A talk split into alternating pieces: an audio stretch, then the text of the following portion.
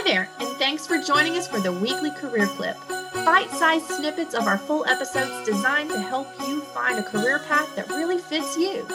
For more of this great content, check out our full episodes. Welcome to the weekly career clip. Um, yes, I was just wondering what your day to day life uh, looks like during the work week or like what your schedule was. My day to day life in the Netherlands is going to definitely look different. I am in walking distance of my gym, so when I go to work, so before I go to work, I go to the gym because otherwise it doesn't happen with my daughter. And then I go and I teach, and I have about five to six lessons in a day. And my work i bike to work. So that's also different. I don't think a lot of people in america are going to bike to work. I love how you and that you europeans bike everywhere. Yeah and we bike with all sorts of things on our bike. So I've had Christmas trees in my bike uh, bags when biking home.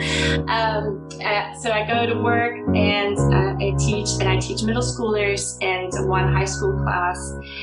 And they're 15 minute lessons, and Try to make them engaging and still very informative so that they are prepared for their exams.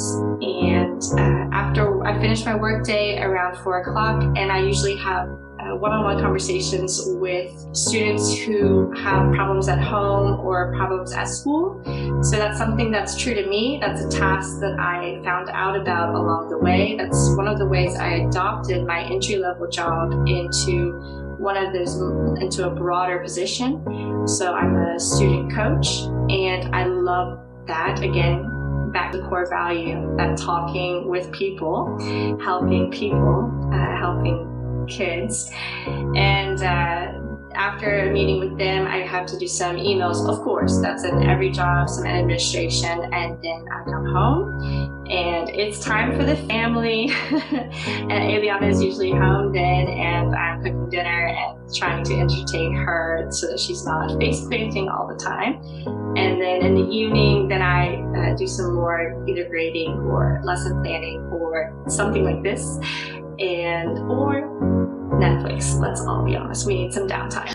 Catherine, that's awesome when you're talking about just juggling all that. I'm just like, whoa, I don't know how you do it all. I mean, you've got a one year old daughter and you're, you know, trying some time to just do some self care in there and have some guilty pleasures, but also give to the family, grading late at night. It's, it's a lot of work.